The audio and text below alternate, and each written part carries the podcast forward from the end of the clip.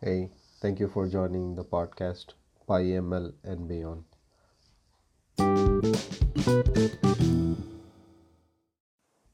I strongly believe that the way to learn is only through sharing.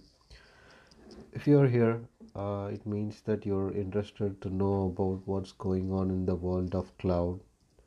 Uh, I'll do my best uh, to grasp all the information, summarize them into uh, 10 minutes episodes um, in terms of what's going on with SAP and cloud partners, uh, say AWS, GCP, Azure, or anything else.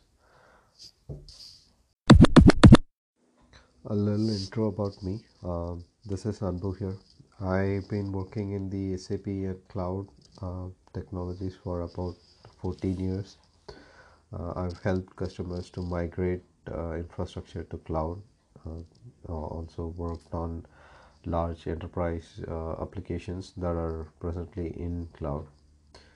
So, based on my experience and uh, what I learn day to day from my work and from other sources, I'll try to condense it into uh, 10 minutes episodes. Um, I think that's good enough uh, amount of information to have it, which is not too long.